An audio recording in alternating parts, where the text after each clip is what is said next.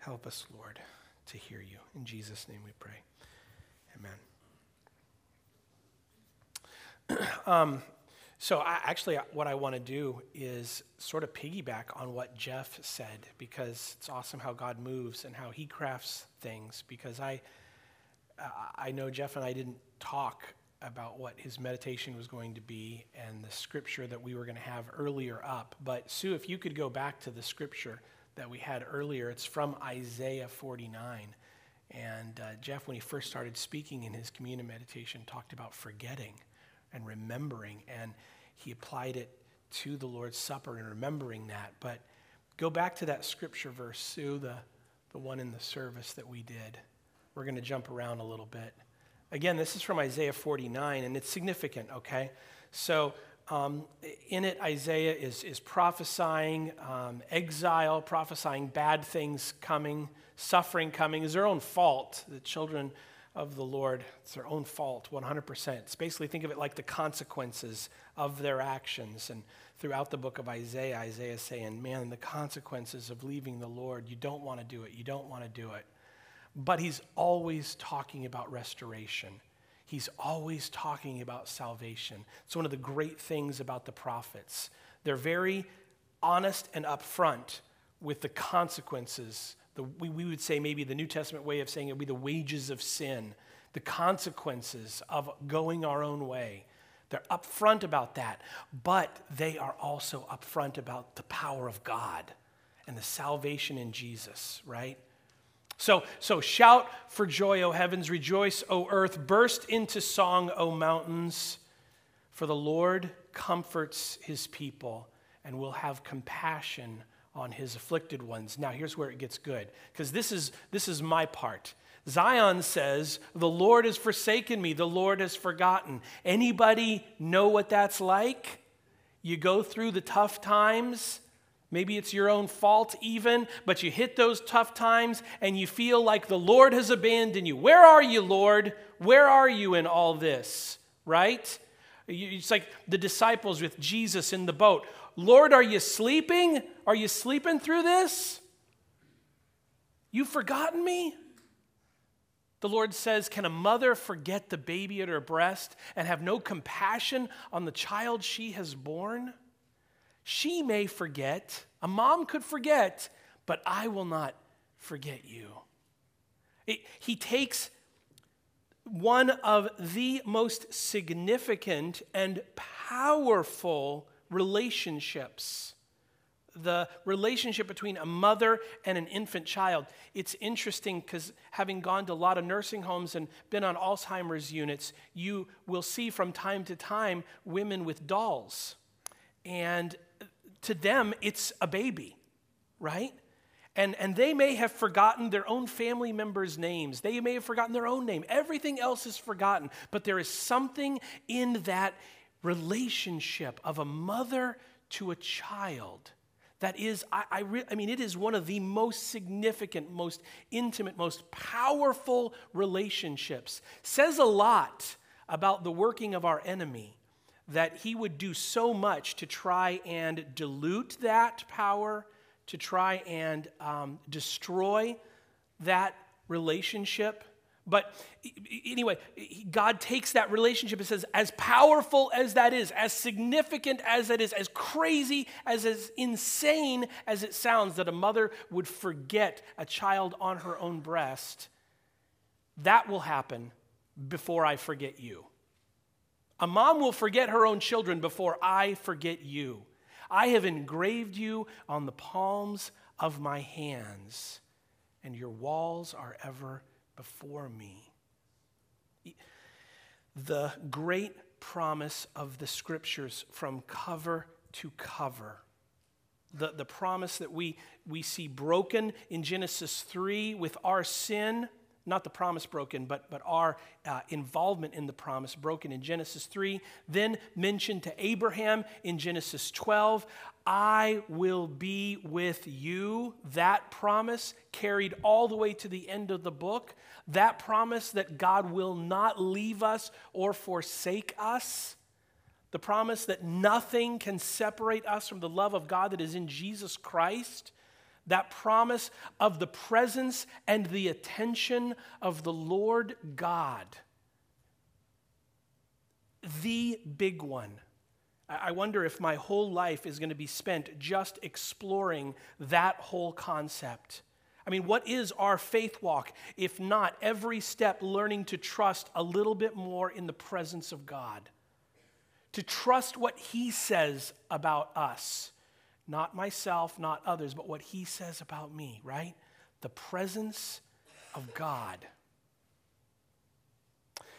This is important. It is the big thing because if we were able, are able to trust in His presence, to trust in His attention, to trust in His goodness, then everything else is easy. Everything else is cake. It really is. Grab uh, your bulletin or a piece of paper. If you have to, grab one of the offering envelopes in front of you because I want you to write this down. There's pens in the pew. I'm not going to promise they work.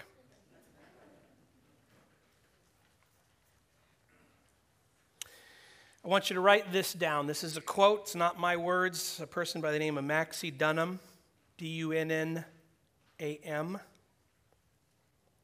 Write this down. Most people prefer, most people prefer Wow, I feel like I'm like a teacher or something. Most people prefer the hell of a comfortable situation. The hell of a comfortable situation. Most people prefer the hell of a comfortable situation rather than the joy. Rather than the joy of an unpredictable one. Most people prefer the hell of a comfortable situation rather than the joy of an unpredictable one. Do you understand what Maxie is saying here? That I would rather be stuck in a bad situation, but at least it's one that I'm comfortable with. It's the one that I know, right? I'd rather settle for less comfortably than experience joy and not have that control. Okay? I would rather stay in a warm bathtub filled with snot and say, at least it's warm, right? Than, than trust God when He says, why don't you come out and enjoy a nice warm shower at my house? Well, but, but Lord, I know what I have here. I'm not sure what I'd have at your house. Now, I realize we sit here on a Sunday morning in church, nice pews, and we realize how insane that sounds. Why wouldn't we trust what the Lord says is in his house? Why wouldn't we trust his goodness, that the good things he has for us? Why wouldn't we trust him? We can say that here in the church. But when we're out in the mission field, how easy is it to say, Lord, I'll, I'll take care of it because at least I know what I'm going to get? Most people would prefer the hell of a comfortable situation rather than the joy of an unpredictable one. Let's go to Matthew, the fifth chapter. Matthew chapter 5, starting with verse 1 page 683 in your Pew Bibles, if you want to use them. Now, when he saw the crowds, he, Jesus, went up on a mountainside and he sat down. His disciples came to him and he began to teach them, saying, Blessed are the poor in spirit, for theirs is the kingdom of heaven. Blessed are those who mourn, for they will be comforted. Blessed are the meek, for they will inherit the earth. Blessed are those who hunger and thirst for righteousness, for they will be filled. Blessed are the merciful, for they will be shown mercy. Blessed are the pure in heart, for they will see God. Blessed are the peacemakers, for they will be called the sons of God. Blessed are those who are persecuted because of righteousness, for theirs is the kingdom of heaven. Blessed are you when people insult you, persecute you, falsely say all kinds of evil against you because of me. Rejoice and be glad, because great is your reward in heaven, for in the same way they persecuted the prophets who were before you. You are the salt of the earth if the salt loses its saltiness, how can it be made salty again? It's no longer good for anything except to be thrown out and trampled by men. You are the light of the world. A city on a hill cannot be hidden. Neither do people light a lamp and put it under a bowl. Instead, they put it on its stand and it gives light to the entire house. In the same way, let your light shine before men that they may see your good deeds and praise your Father in heaven. We've been looking at this uh, opening part of Jesus' Sermon on the Mount, specifically looking at the Beatitudes, specifically looking at the joy that God's given us in this, looking at these twin ideas of delight and wonder in our Christian life. Again, my, my goal in life is to really listen to the Spirit and enjoy everything that He has for me. I, I kind of feel like, um, well, story relating in my life, um, for the longest time I hated steak. We would go to a nice steak house wherever, when I was young, it was the Ponderosa. Anyone? Come on. You'd go to a nice steakhouse and, uh, you know, that whatever you want, order whatever you want. I want a burger. I want a burger. I know what I'm going to get with a burger. You can't, it's, it's hard. People can do it, but it's hard to screw up a burger, right? So for the longest time, I had no, no steak, meh, whatever. Well, I mean, I mean, early years of our marriage, Barbie and I go out to her uh, family uh, out in Nebraska, western Nebraska uh, go to a guy who owned feedlots. Basically, he owned the feedlot in western Nebraska that all the cattle in the North and South Dakota, they bring it down to the feedlot before it goes out to the slaughter. I mean, this was a cattle guy, right? And uh, Weinreis was his name. Really nice guy, great guy, a good brother in the faith. But he has us out to his house and he makes steak, right? And I'm like, eh, steak. I wish it was burgers, but I'll eat it. Nebraska beef cut it with a fork. Melt in your mouth. You, anybody here like A1 with their steak? Okay, I'm, I'm a big A1. You wouldn't want it. You, you'd get that stuff away from me. This is so delicious. I mean, it was eye opening. They were, by the end of the night, everyone was kind of mocking me because I was shoving meat down my gob left and right. I mean, I was, and of course, uh, rice. he keeps bringing it out. And I'm like, well, if you're bringing it, I'll keep eating it. So, you know, I think I went into a meat coma for three days after that. But I had no idea what I was missing. Because, hear me on this, up until that point, all the steak that I had was cooked by my dad, who his idea of a good steak was leather piece. I love my dad, right? But, you know, he, you got, I don't want to get sick. You got to make sure it's brown in the middle. No, I realize that now. No, you know, I want it as raw as possible. Moo, you know, it needs to speak to me as you get it out on the plate. I didn't realize what I was missing. And so, how many opportunities did I pass up for something good?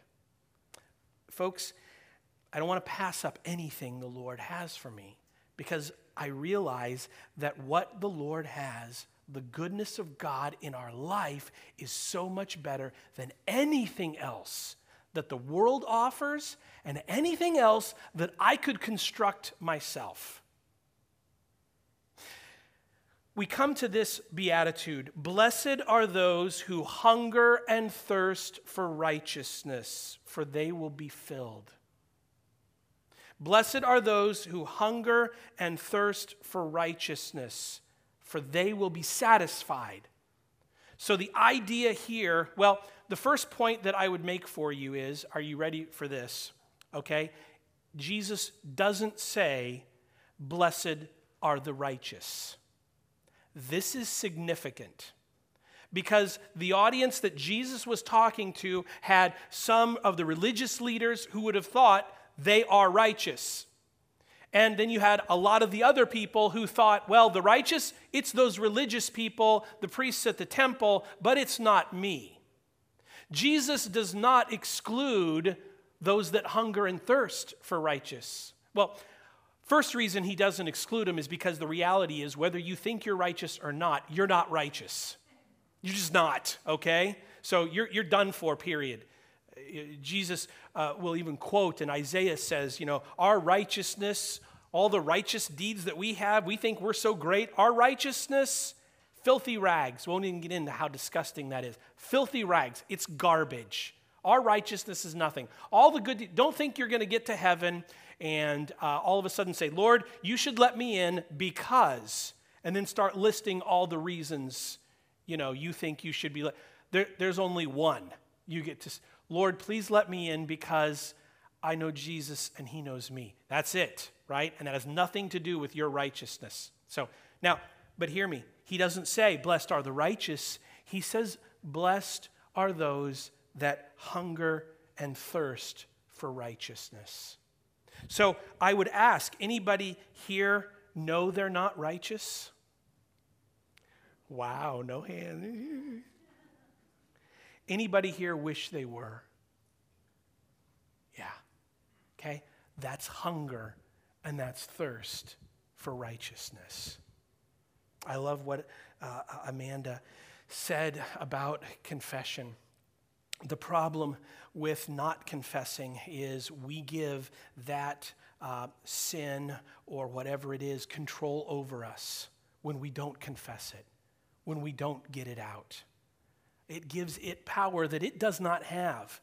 All authority and power in heaven and on earth belong to Jesus. Okay?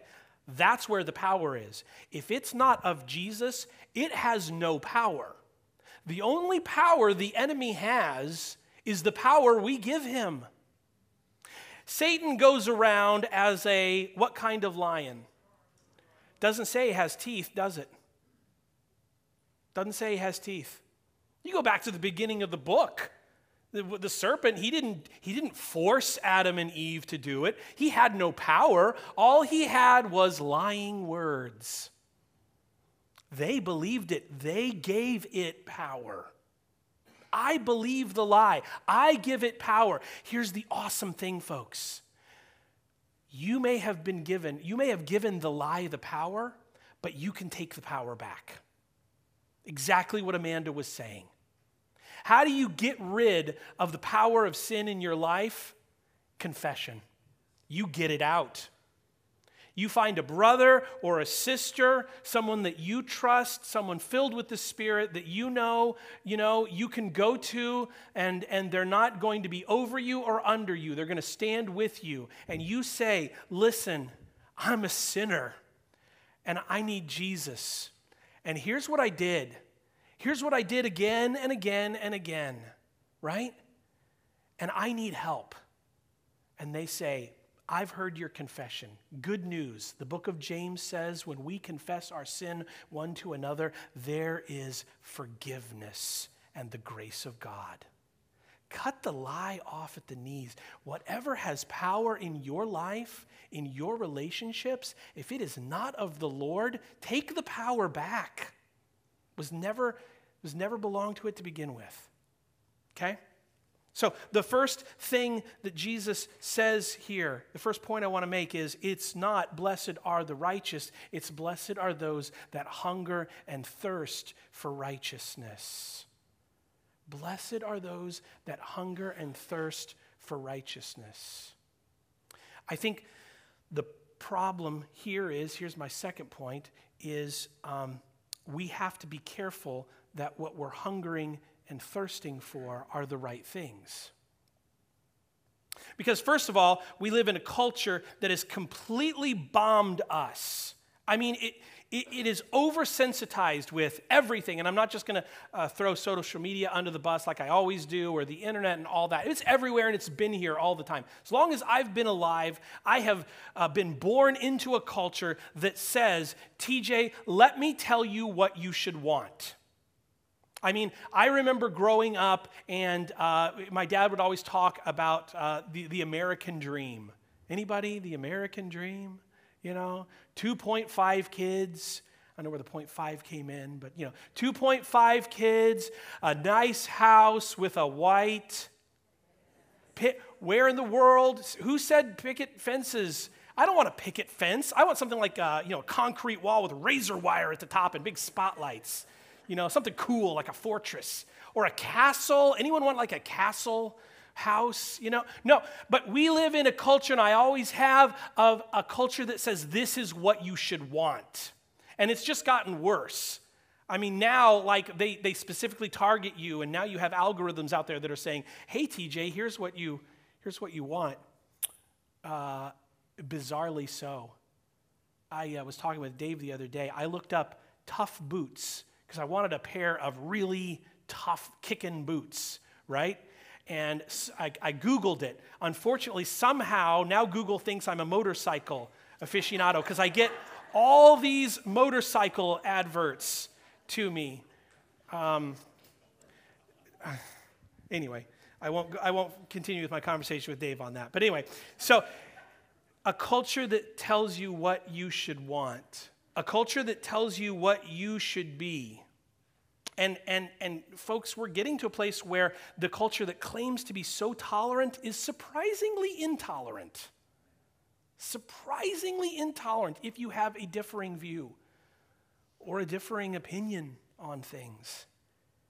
But we live in a culture saturated with idols, idols, uh, Bible word, anything that wants to take the place of God in our life. And, and the, the problem with even saying that, because I preached that for years and years and years, an idol is anything that wants to take the place of God in my life. Here's the problem with that where is the place of God in my life? Where in my life should not there be Jesus? There should be Jesus in every area of my life, everywhere. So if there's anything that encroaches into a large spot in my life, then it's an idol.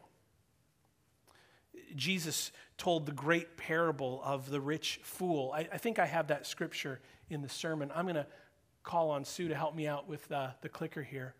Jesus says, Watch out, be on your guard against all kinds of grief, greed, because life doesn't consist of an abundance of possessions. And then he told him this parable The ground of a certain rich man yielded an abundant harvest.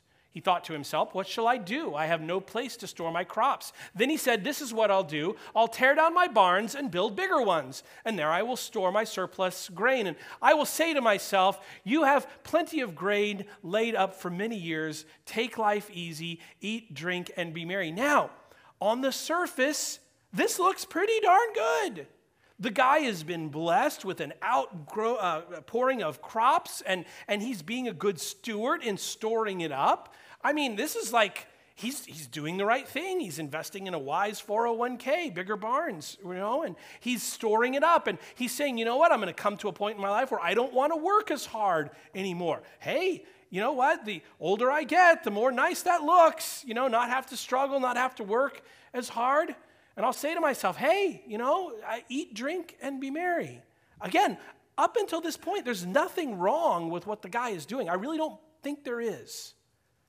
But God says to him, You fool, this very night your life is demanded of you. Then who will get what you've prepared for yourself? This is how it will be with whoever stores up things for themselves, but is not rich towards God. There is the problem. He was looking to the retirement plan for his security. Eat, drink, and be merry. You know what? why not eat, drink, and be merry with little as well? Why do you have to have all the grain? Why do you have to have the big retirement plan? Why not enjoy God's gift in the moment, whether you have little or whether you have much? The problem with the guy wasn't that he was being a good steward. God saying, don't be a good steward. No, he's not saying that at all. It's not that he stored stuff up for later. I don't think that was the problem either. The problem was that in the pursuit of that, he had forgotten the main thing, which was, which was God, which is Jesus. How busy our lives get. How the rat race just wears us down. And before we know it, the worries and the anxieties and the storing up stuff for tomorrow, all of a sudden we have forgotten that our very breath is a gift from God. Imagine delighting in every moment because it's the moment you have, the gift from God. The first thing I think we see is this, this culture of idols all around us. Hey, look at me. Hey, take interest in me. Hey, get work. Oh my goodness, not even 2020, and I'm already sick of politics. I'm so sick of politics. Oh my. Because it's not, hey, look at me, I'm enticing you. It's, hey, let me make you afraid, right? And whether you're afraid that Donald is going to get elected again or whether you're afraid somebody else is going to get elected again, it's all fear based. Folks, guess what? God's already in that election if he hasn't come back by then. Lord, please come back by then. We're ready. Church, Spirit, and the bride say, Come, Lord, right? But, but if he doesn't, then guess what? He's already there. It's a done deal. And it doesn't really matter. You know why? Because in the end, God is still on his throne. Okay? This country is not going to rise or fall based on who's in a political position. This country is going to rise and fall based on the favor of God. Okay? So, so idols on the one hand, but that really, because I mean, we're pretty good in the church and in my brothers and sisters groups, we're pretty good at saying idols shouldn't be this bad, whatever. The thing that's more dangerous for us is not the idol part of it, it's the weak faith part of it. Hebrews, the book of Hebrews says this. We have much to say about this, but it's hard to make it clear to you because you no longer even try to understand. In fact, by this time, you ought to be teachers, but you need someone to teach you the elementary truths of God's word all over again. You need milk and not solid food. Anyone who lives on milk, being still an infant, is not acquainted with the teaching about, there's that righteous word, righteousness.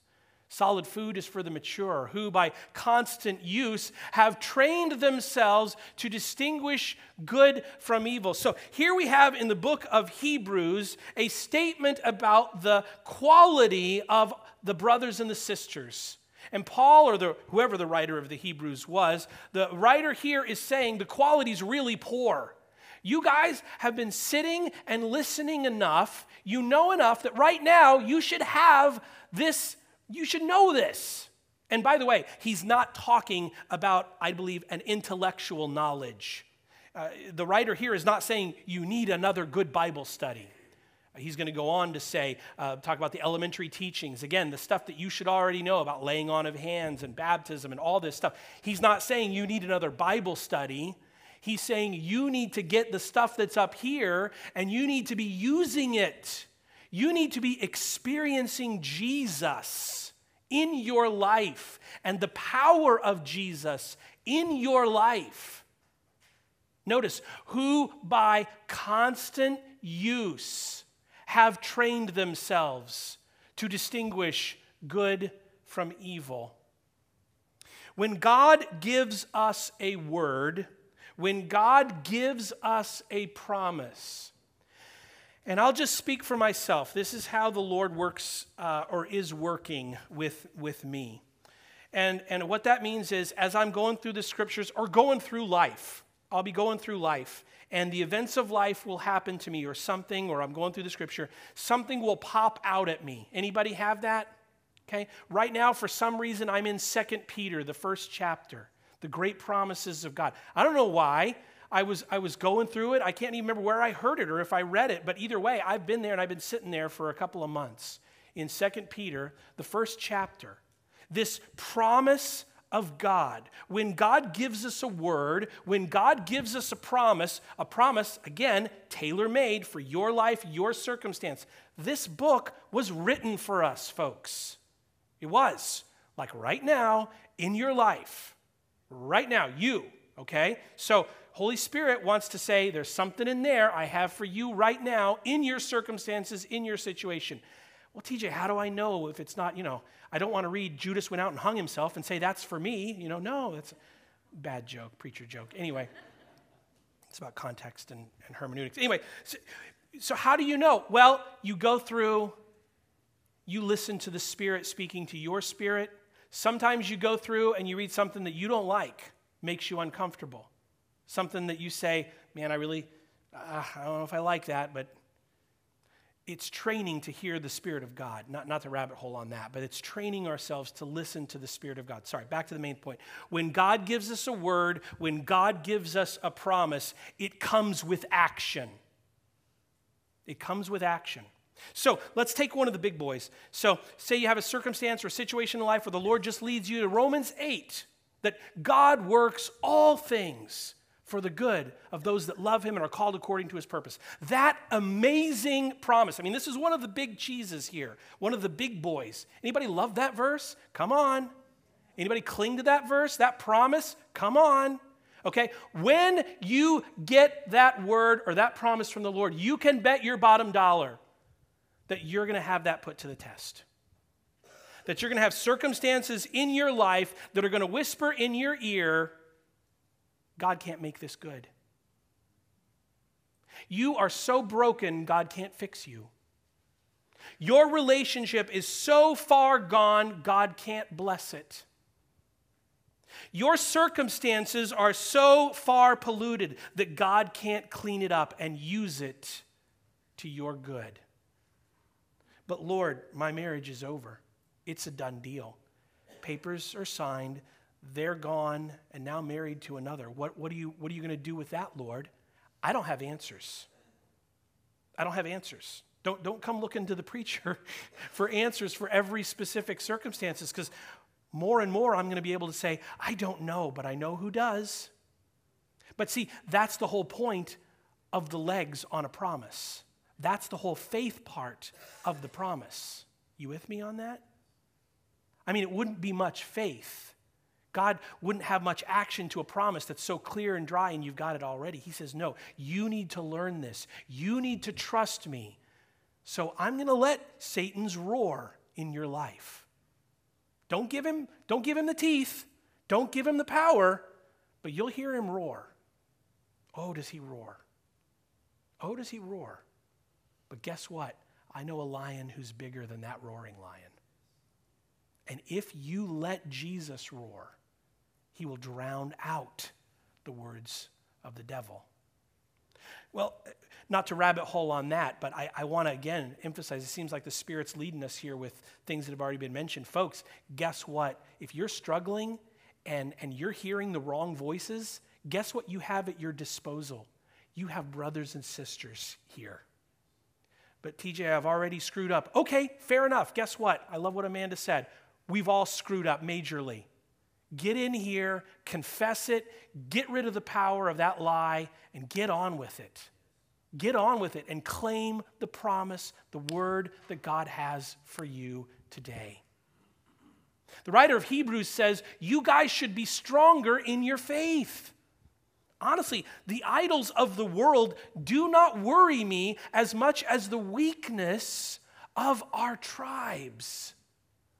Because I believe the words of Jesus when he says, On this rock I will build my church, and the gates of hell will not prevail against us. We have the power here. I don't believe the world is going to prevail against us ever at all, period. I believe that if there's a failure, it's because the church hasn't kicked down the door. We're supposed to be at the gates of hell, kicking down the door. Kicking down the door, going in, kicking Satan's tail, and taking names. That's what we're called to do. That's what we get to do. But see, we, we have settled for a weak faith, a mediocre faith, a faith that is not attractive to people outside because it's nothing to it.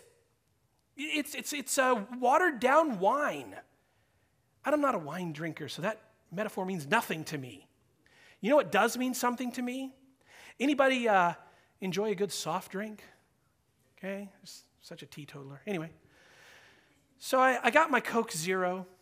And uh, the, for me, the best Coke Zero is, uh, you know, an ice cold two liter, and then I put ice in my glass, and you pour it over there, and oh, it's so good on a hot day, right? But has anyone ever had their uh, Coke or drink or whatever it is with ice in it, and then you walk away for a couple hours and then you come back? Okay? And what has happened to the ice? The ice has melted. And what do you have? Yuck is what you got. You got yuck. Because no one likes anything watered down. Okay? No one likes anything watered down. Folks, we are being led by the Spirit into a, a, time when so much of what we thought was faith, we have to reevaluate and say, you know what? That really wasn't faith at all. It was nice and it was good and it had its place in that time. But we're moving into uncharted territory. We're moving into strange worlds. The culture does not look like the culture I grew up with. But God knows that. God says, TJ, you, you were made for this time. I made you. I'm filling you with my spirit so that you can go out, Matthew 5, we just read it, and be what? Salt and light. Salt and light. But I'm not going to be salt and I'm not going to be light if I'm looking for righteousness that is watered down if my faith has not been tested so that I, and I love this passage in Hebrews because he says what? They have through constant use trained themselves to distinguish between what? Good and evil. To distinguish between good and evil. On its basest level, cookies on the lowest place possible to distinguish between good and evil means that I have the ability to go out into the world, to go down to Cincinnati during the Pride Festival, and I can say, I stand against what is clearly hurting these people, but I stand for these people because they are made in the image of God, and Jesus loves them. And if Jesus loves them, then I will love them too. I mean, that's, that's its base level. Because when I translate to my own life, I say, Lord, there's things about my life I don't like. There's things about my life that I hate, but you still love me. So, how much more should I be able to distinguish between the evil and the good? That makes sense? Is that off the rails? We need to get to a place where we are taking the light in here, going out there, distinguishing between good and evil, and living the power of Jesus in our relationships, especially the tough ones. Right now, I, I know, even in my own life, I have hard relationships filled with hard decisions. You, th- you know, don't, don't ever think that, oh, TJ, he's got it all figured out. It's easy for him. Oh, my word. I mean, I, I, can't believe, you know, my sister Pam comes up here and she's telling me all this stuff, and I'm like, I don't even know where to begin with that. You know? I know. Love you, sis. You know? I, it's okay, though. It's okay. Because ours is not to have everything figured out. Ours is to figure, Jesus, how do you want me in this relationship? What do you want me to do? Sometimes you just love a person. Sometimes that's all you can do is just love them. Hey, we disagree, but I'm going to love you. I'm going to let you know I love you. I got, I got a, a friend who calls me all the time, you know, and trust me, we are very opposed on so many things, but I make sure I tell him repeatedly and constantly, hey, I love you.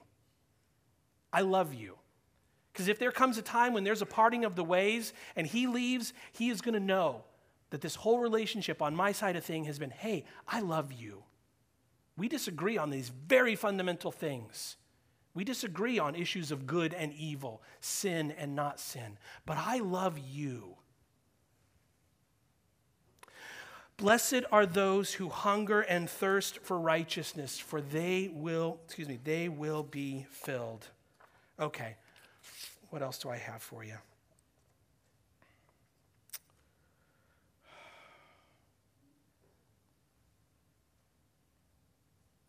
Hmm. Yeah. Let me give you one last thing. Thinking about this idea of righteousness, going back all the way full circle. Because again, God doesn't say you have to have everything figured out to be salt and light. Blessed are those who hunger and thirst for righteousness, not blessed are the righteous. The righteous aren't salt and light. It's those who are clothed in the righteousness of Christ that are salt and light, right? So don't say, oh, you know what? I'm going to start doing good. I'm going to start going out. I'm going to start loving people in the name of Jesus when I get all my ducks in a row. Never going to happen, okay? You either do it or you don't. You start now. God can work with that. Willing heart, hungry heart, thirsty heart, God can work with that. A satisfied heart, a complacent heart, a heart that has all things figured out, God can't work with that. So, in 2 Corinthians, that last passage there, Sue, if we could, God made him who had no sin to be sin for us, so that in him we might become the righteousness of God. So that in him we might become the righteousness of God. And as God's co workers, we urge you not to receive God's grace in vain in the time, for he says, In the time of my favor I heard you. In the day of salvation I helped you. And I tell you, Paul says this in 2 Corinthians, now is the time of God's favor. Now is the day of salvation. So, so, in a nutshell, what God is saying is that don't worry, in Christ, you have the righteousness of God. It's not your righteousness, you're clothed in His. But nevertheless, those who are hungry and thirsty, they will be satisfied in Jesus with the righteousness of God. But don't take that righteousness and squander it. Don't take the good gifts God wants to give you and squander them. Don't squander the plan God has for your life. This is something, you know, rather than raising up generations that just have a set of rules do this, don't do that, we should be raising up a generation that trusts God, that trusts God with their lives. If God says I should use my body in this way, then I'm going to trust Him. I mean, I know the world is out there saying, uh, you know, get all you can, you know. Do, the world we live in. It's nuts. Uh, thank you. No, I mean, it's, it's crazier than you even think. Um, I know I'm go- going over here and I'm really going to go off the rails, but uh, Barbie got a Fitbit. Anybody? You know, because healthy and, you know, health, right? And uh, she put in her Fitbit, you know, her birthday and all the important information and put that she was a female. Well, on her, uh, little ones, I'm sorry, on her Fitbit, um, it has a, a, lot of personal information, but you, the, the, whole idea behind it is you're tracking your life so that you can see how you need to become healthier.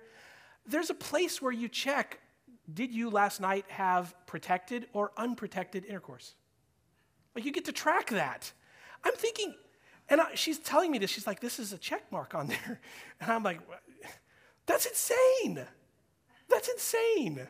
It just it blows my mind. It actually just shows how naive I am about the world we're living in, right? Because apparently there's enough demand for that that they have it as part of this wristwatch thing. I mean, that's crazy. That's crazy. You know why it's crazy? Because God invented intimacy. And God's plan for intimacy blows away anything the world has to offer. It does. I believe that with every fiber of my being. So rather than raising up a generation that says, don't do this, it should be raising up a generation that says, guess what? When you have a covenant relationship blessed by God, when you find that person that you have a covenant relationship with, that God is in the middle of that, oh, baby, it's what God made for you. It's a good gift, right? I tell you, now is the time of God's favor. Now is the day of his salvation. Don't put the gifts of God off any longer. Wherever He is calling you, whatever area of your life, whatever relationship, whatever brokenness, whatever insecurity, whatever baggage you have, whatever place of fear that you have, don't put off God's favor even one more day.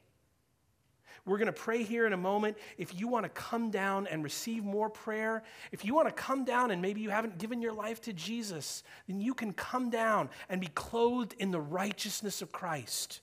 That's the beauty of it. When you say, God, my life is yours, He comes running and clothes you with Jesus.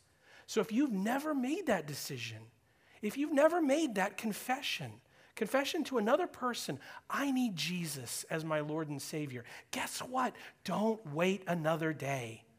Come down. Come down. This is not a perfect tribe by any means.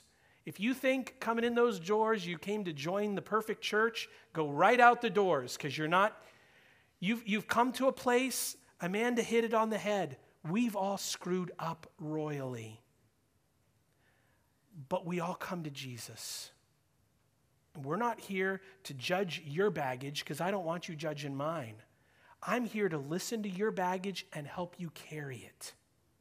I'm here to mourn with those that mourn, rejoice with those that rejoice, confess our sin to the Lord, and follow the Holy Spirit. That's what we're about. I have a final prayer. We'll say it, we'll pray, and then we'll go. Lord, say this prayer with me. Lord, make me hungry for the life you have for me. Make me thirsty for the way you want my relationships to be. Thank you for the grace you are pouring out right now and help me to receive every last drop. In the name of Jesus, I come to you. Amen. Father, hear these prayers, hear the prayer and the cry of our heart. Go with us now, Lord, as we go out to be salt and light. Father, we don't feel very salty and we don't feel like we shine very bright, but we trust you, Lord. We're like the man that came to you, Jesus. We believe, help our unbelief. We pray this in your name, Holy Lord Jesus. Amen. God bless you. You may go in peace.